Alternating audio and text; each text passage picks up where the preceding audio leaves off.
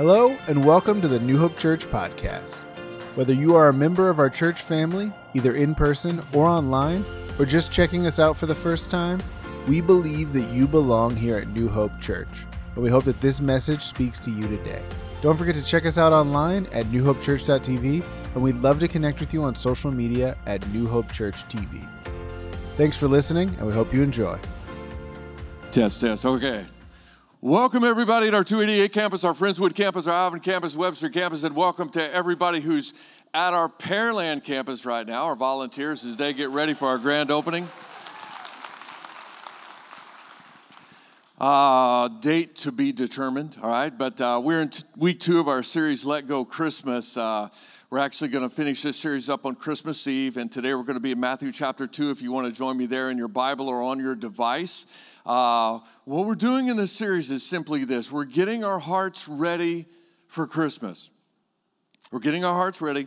the, the, the, the big picture would be that we're getting our hearts ready for whatever God wants to do in us. And uh, I want your heart to be ready. I want my heart to be ready. And, and uh, so, in this series, what we're doing is we're visiting three different places that were major players in the first Christmas, in the Christmas story, but they missed it. They missed it, and and uh, we don't want to miss what God wants to do in our lives. And so uh, we're gonna we're gonna visit these places. We're gonna learn the lessons, and we're gonna let go of the things that we need to let go of, so that God can do what God wants to do in our hearts. Amen to that. Amen. So three places we're gonna visit. Rome, Jerusalem, and uh, Bethlehem. We visited Rome last week. We'll visit uh, Bethlehem on Christmas Eve. Hopefully, you can be here for that. Uh, but today we're going to be in Jerusalem. Now, Jerusalem was an all important place in the world back in the day. In fact, it still is. Uh, it's amazing that 2,000 years after Jesus was born, that Jerusalem still ends up in the news almost every single week. In biblical times, it was ground zero for many events, and uh, it was talked about in Bible prophecy in, in regards to the first advent or the first coming of the Messiah. Uh, but it's also talked about in the New Testament in regards to the second coming of Jesus Christ, the Messiah. And um, by the way, the first coming of Jesus, something that it's bad to miss. Second advent, second coming of Jesus, you don't want to miss that, right? You don't want to miss that. We want to be ready for that, even though we don't know when it's going to happen for sure. But in our text today, we see that this was a city in waiting for the first advent of the Messiah, the first coming of Christ. And uh, as we know now, that event happened only a little distance, a little, a few miles away from Jerusalem. In fact, uh, according to uh, Google Maps, here's Jerusalem, Temple Mount. Uh, you go about seven and a half miles to the south, and uh, you get to Bethlehem. And I have marked here uh, the Temple Mount, where the temple is or was at that time, and Temple Mount is still there. But then down here to the Church of the Nativity, seven and a half miles away. And if you don't know, the Church of the Nativity is a church that was built over the place where they believe that the, the stable was. It's actually a cave, but they believe that that was the stable that was used by Mary and Joseph on the night that Jesus was born. And so they built this beautiful church over, which they do a lot in the Holy Land. They'll build a church over a spot which I, I, think is, is helpful. Um, but they, they built this beautiful church over it. But the beauty of the church is not as interesting to me as the front door of the church. Here's the front door of that church. Um, it's a very small door. You can see it's always it hasn't always been this way. But in the 1500s, they they they lowered the door. The, do, the door is very small now, and uh, you literally have to get low as you go through the door. Now, why in the world did they did this? Well, they call it the door of humility. The door of humility. You got to bow. You got to bow when you go through the door. But they didn't necessarily make it that low for that reason. The reason they made it this short is because back in the 1500s they had issues with people riding their horses into the church. And so and so they built this door like this so that you would have to get off of your horse in order to come into church, which is a problem that um, some people think we still have in Texas, like people riding their horses into church. And I say that because I don't know if you, if you have any family or friends in other parts of the country, they think that everybody's a cowboy in Texas and we all wear cowboy hats. And there's cactus everywhere, and we ride our horses to church. Even though I am kind of dressed like a cowboy today, look at that. wow. Oh, I do. I don't have boots on though, everybody at the other campuses and online. Uh, but anyway, other churches in the Holy Land have these grand entrances.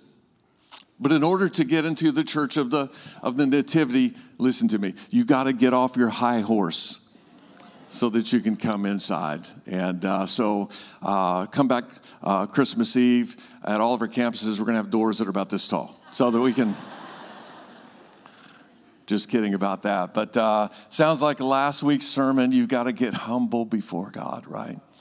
Um, at any rate, that church, that spot, is not far from Jerusalem. Not far at all. But Jerusalem missed the first Christmas. Now, why did they miss the first Christmas? Well, what we're going to do is I'm going to give you a reason why I believe Jerusalem missed the first Christmas. And then we're to we're to go to the text. We're to read in Matthew chapter 2. We're to make sure that we don't make the same mistake as well because I want you to have all that God wants you to have this Christmas. I don't want you to miss it, but we will miss it if we're holding on to something that God doesn't want us to hold on. We can't accept what God has for us if we're holding on to something. So today we're to let go, all right? So the reason I believe that Jerusalem missed the first Christmas is because Jerusalem was all about control. Jerusalem at that time was all about control.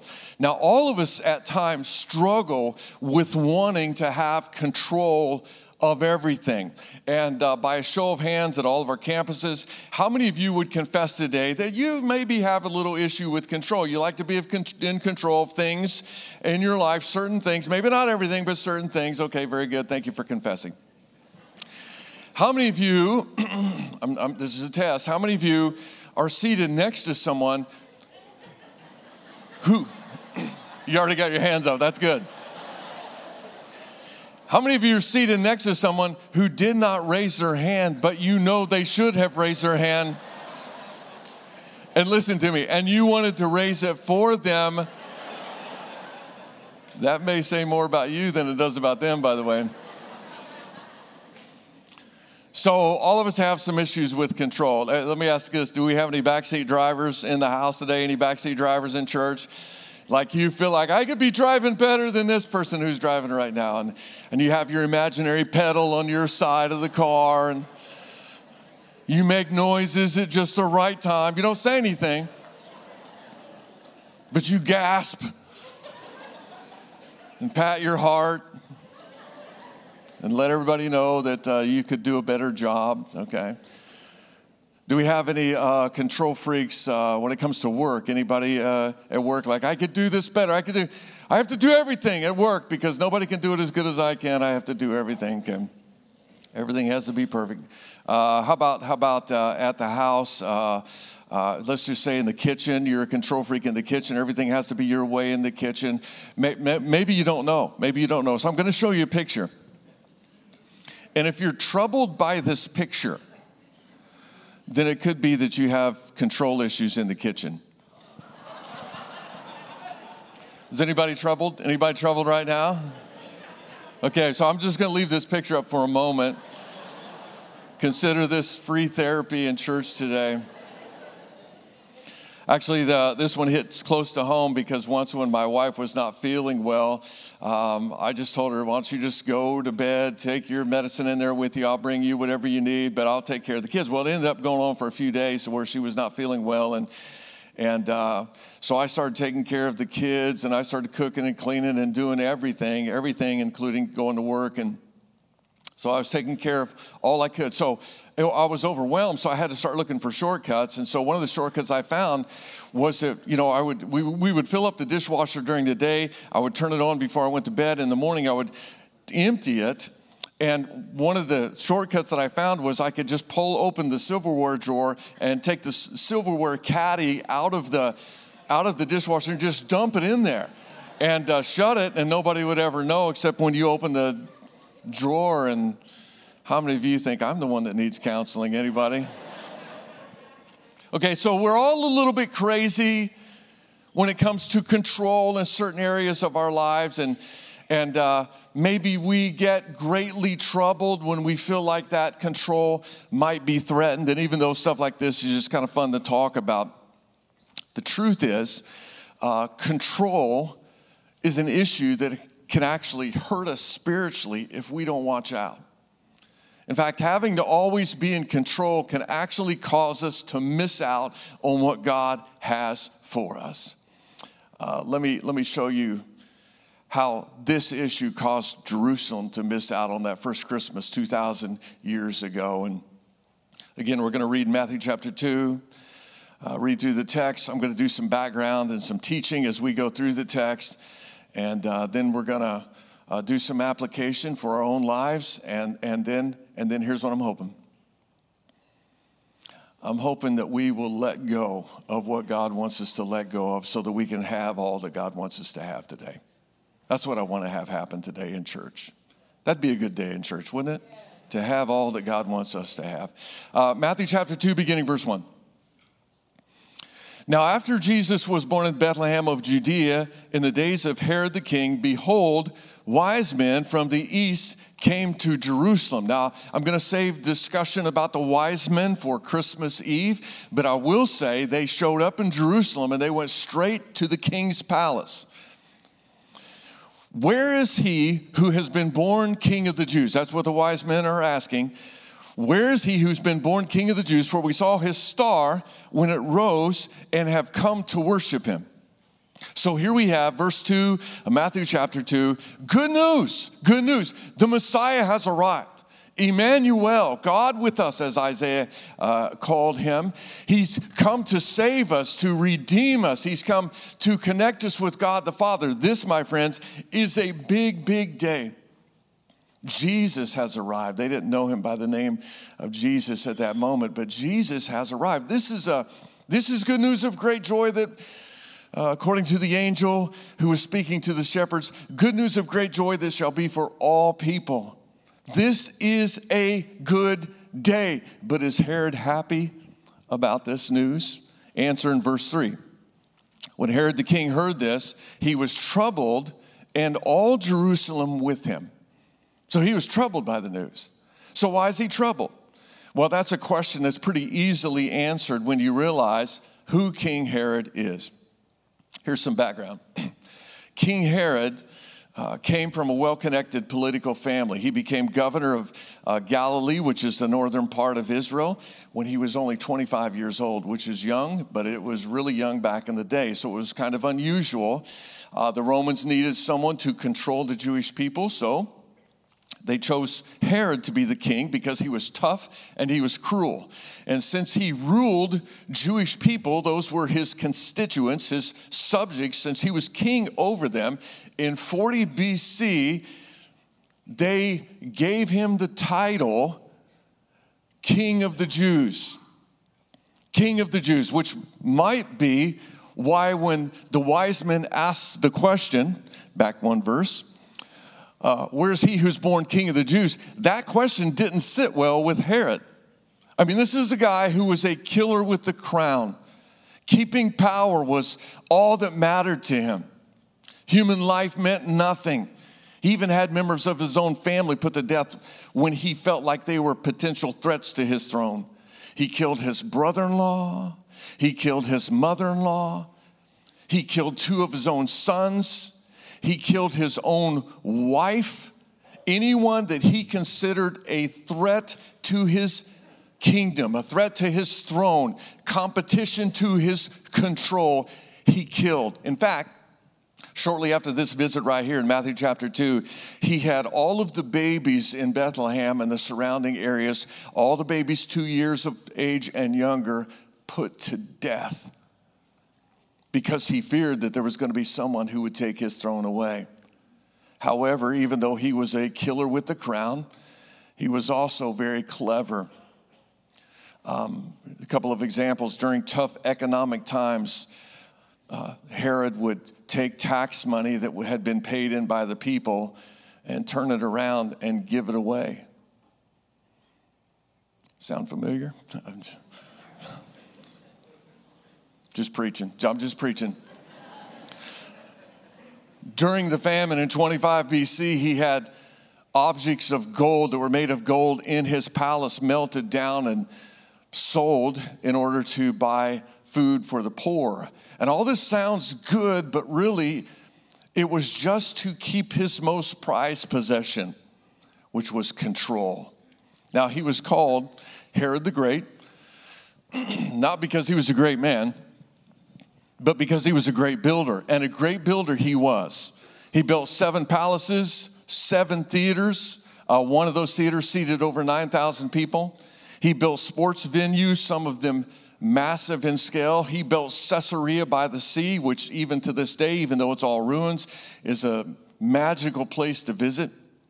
He built Masada, if you don't know about Masada, go Google it. You'll be amazed. It is an absolutely breathtaking place to visit, even to this day. And I could keep on going with these archaeological finds that uh, Herod gets credit for, but we're going to cut to the chase here and, and, and in this list of building projects with this one.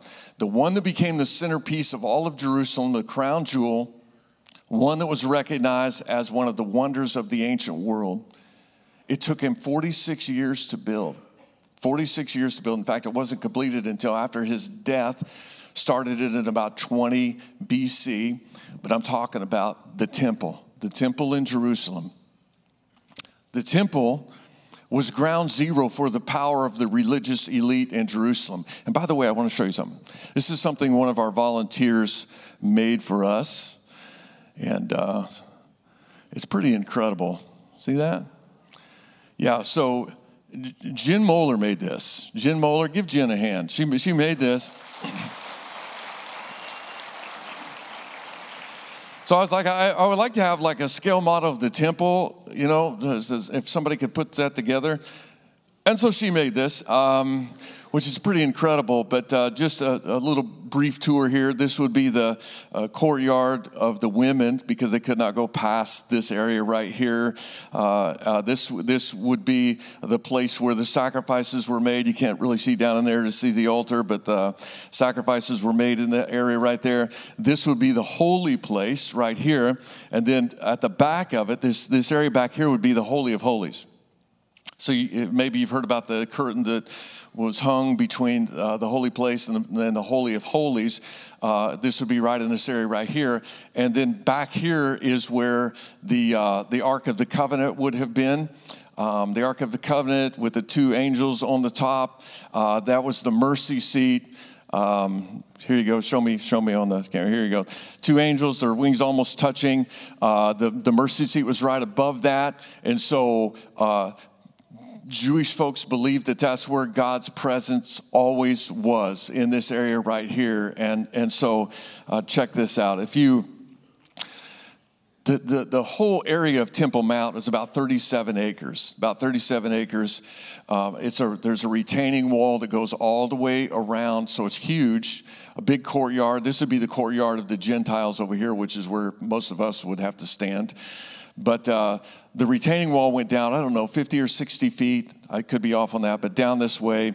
This would be the western wall, right behind the temple, right here. This would be the western wall. And you've seen this on the news because this is the place where Jewish people still come to this day to pray. So you see them up against this wall right here praying. And if you ever visit Jerusalem, that's where you'll end up uh, going to pray. And a lot of people put little pieces of paper with prayer requests on them in this wall. Not that there's anything magical about that because God is everywhere, right? God is everywhere. But uh, it's, it's kind of a cool place. And the reason that they still pray right here is because this is as close. They can't get up on the Temple Mount anymore because it's uh, controlled by the Muslims. This is as close as they can get to the Holy of Holies. So it's as close as they can get, they feel like, to what is, was the presence of God back in the day. Now, one more thing that I want to show you. It's hard to, to get the scale of this. It just looks kind of like a shed. It doesn't look that big. But I'm going to do this with, uh, hopefully, here. If you go from about right here to right here, can you see my hands? From about right here to right here, that's a football field. That's a football field from here to here. So imagine a stadium around this. This would be the football field right here. This is a massive, massive building. Give it up one more time for Jen for making this for us today. So, who built the temple? Jen did. Um, I'm kidding. Who built the temple? Herod built the temple. Herod built the temple. It was actually an upgrade from David's son Solomon. Uh, uh, the third king of Israel had built the temple, uh, uh but it was war torn. It was uh, kind of falling apart. Along comes Herod in, in 20 BC and builds this and begins the process of building this magnificent temple.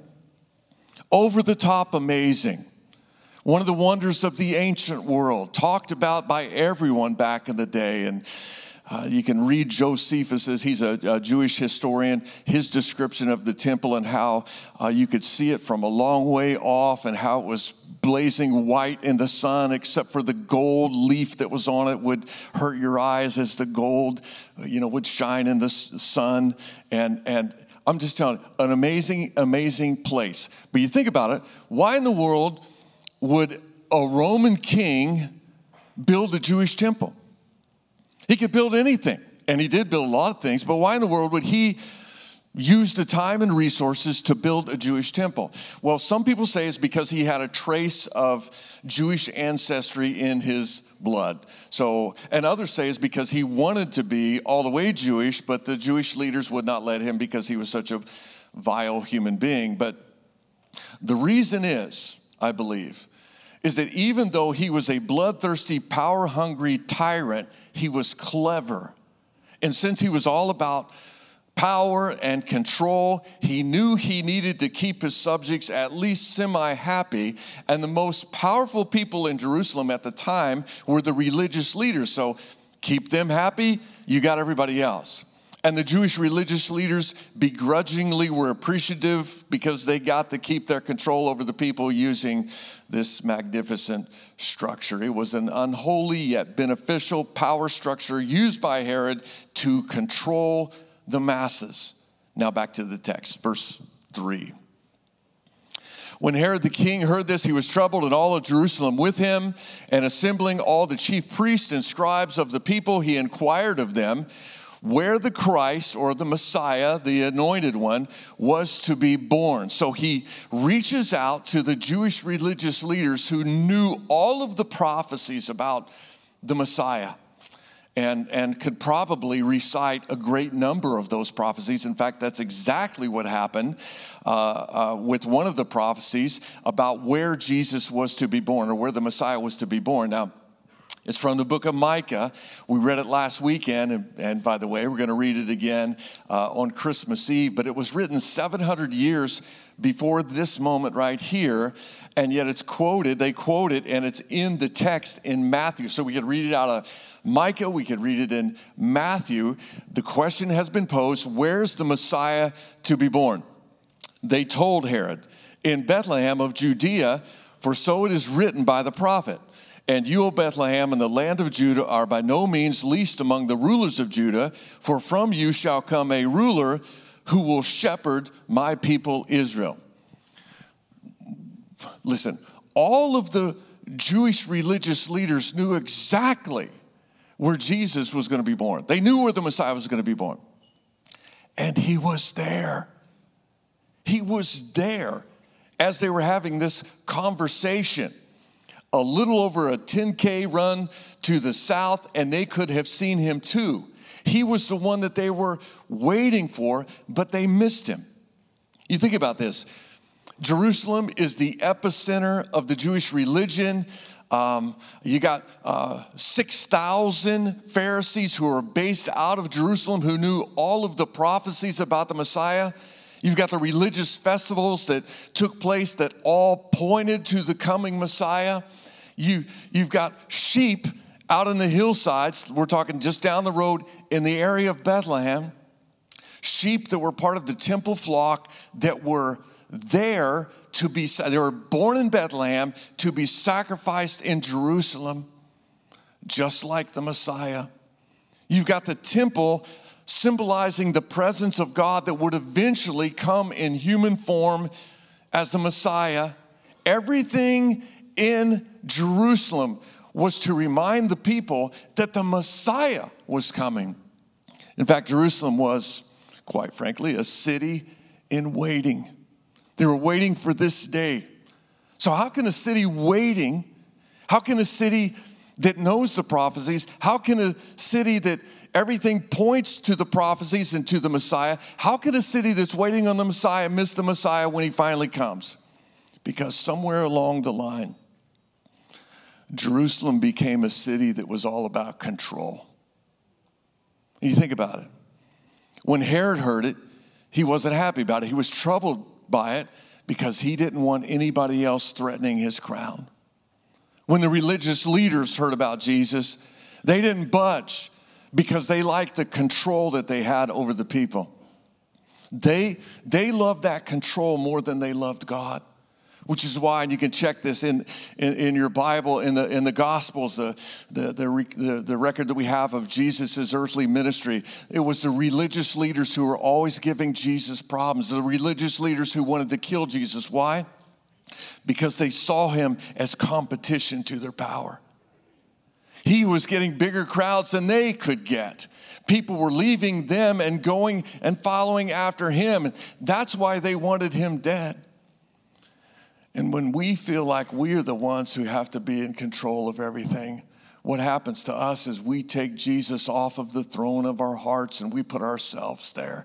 And when, when we do that, we miss what God has for us. So, how do we receive all that God wants us to receive? How do we experience all that God wants us to experience? How do we have all that God wants us to have? We get there by surrendering. By surrendering.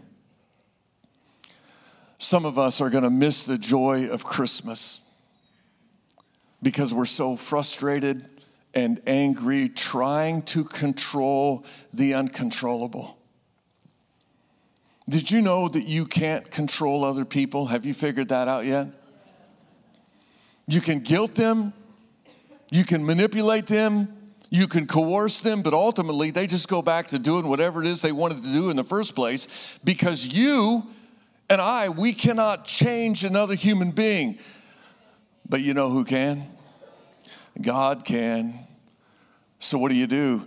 You surrender your control, you surrender that other person, you give them to God so that He can do what only God can do.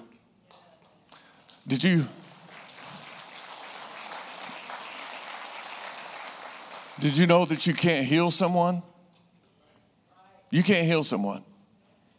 You can find good doctors, and hopefully you, you will if, you, if that is needed in your case. You can make sure that the right medication is there. You can uh, do the, if it's you, you can uh, exercise or eat right or do whatever you're supposed to be doing. But ultimately, we can't heal. But you know who can? God can.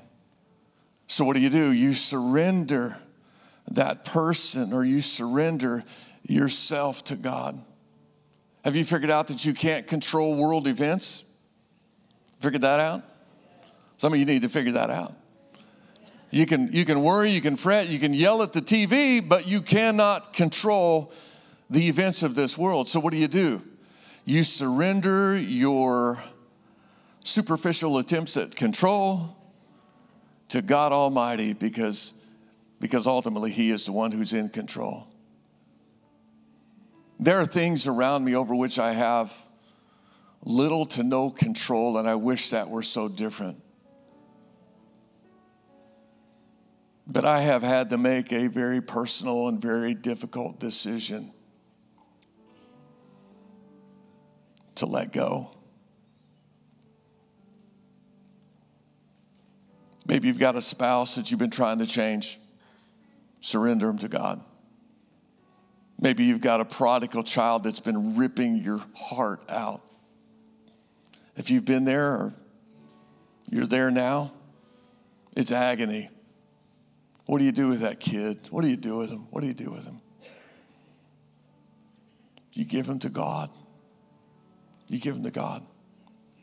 Maybe you got somebody in your life that is ill. And if you're like me, because, because we love the people in our lives, we would do anything for them. Am I right about that? We would do anything for them. And so, if you're like me, it'd be like I, I would sell, sell the house, sell the vehicles, empty the bank accounts, empty the 401k, buy, it, buy a little trailer and put it on a lot somewhere and a little beater car to get around in. I would do, I would do that in a heartbeat if it would fix or help somebody in my life that I love. And you would too, probably.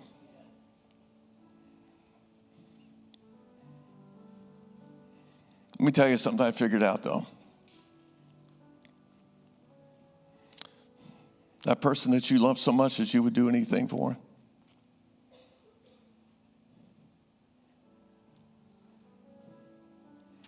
God loves him more than you do. God loves it more than you do. You're like, I would give up everything. Well, guess what? God did because God loves it more than you. Let's just be honest. When we try to control what's really happening, is we're taking God off of the throne of our hearts. And just like Herod and just like the religious leaders in Jerusalem, we miss what God has for us because we're the ones trying to be in control. And that becomes even more problematic when it comes to our salvation. We don't get salvation. We don't get the salvation that Jesus came from heaven to this earth to give us if we try to obtain it on our own. The Bible clearly states it's not by our good works that we're saved, but only by the grace of God. So, what do we do? We surrender our lives to Him. The good, the bad, the ugly, we give it all to God. And we give Him his rightful place on the throne of our hearts. The truth is, for every single person in church today, every single person listening to me, somebody is sitting on the throne of your heart right now. Somebody's there.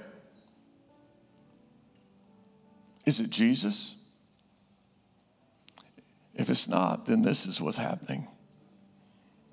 You're trying to control. I'm saying today it's time to surrender.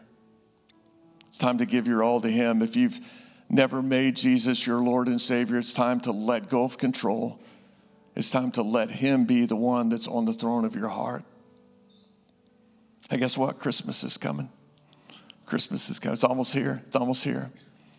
I don't want you to miss all that God has for you. I don't want you to be frustrated and angry and in turmoil in your life. I don't want you to be that kind of a person that thinks you got to work, work, work in order for God to love you and you're trying to win your own salvation. Hey, give your life to Him, give your all to Him, and let Jesus do what only He can do. Surrender to Him and have a Merry Christmas. Amen.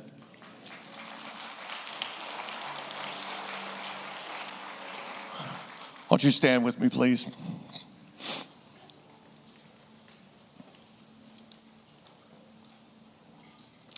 Now, today, if you need to make a decision for the Lord, there will be prayer partners down at the front of the room, and uh, they would uh, be more than honored to uh, speak with you today and pray with you today. If you need to make a decision, if you want to rededicate, if you have just a prayer concern in your life, please don't leave without letting someone pray for your situation in particular. All right? Let's bow. God in heaven, thank you, Lord, for what you've done for us. Thank you for your son who came to this world, who died in our place, who gave his all so that we could have all that you want us to have. And for someone today, Lord, who is holding on, trying to hold on to control of everything with a kind of a death grip in their life. I pray that today you would breathe life into them when, when they let go and let you be the Lord of their lives. God, give us a good week. Help us to look to you and to your son and to be able to celebrate Christmas the right way this year, Lord. And that is as one of your children. I pray this all in your son's name. And all the people said, God bless, guys. We'll see you next time. If you enjoyed the podcast, we encourage you to subscribe, share it with friends and family, or let us know by tagging us at New Hope Church TV on social media. We would love to connect with you. Thanks for listening.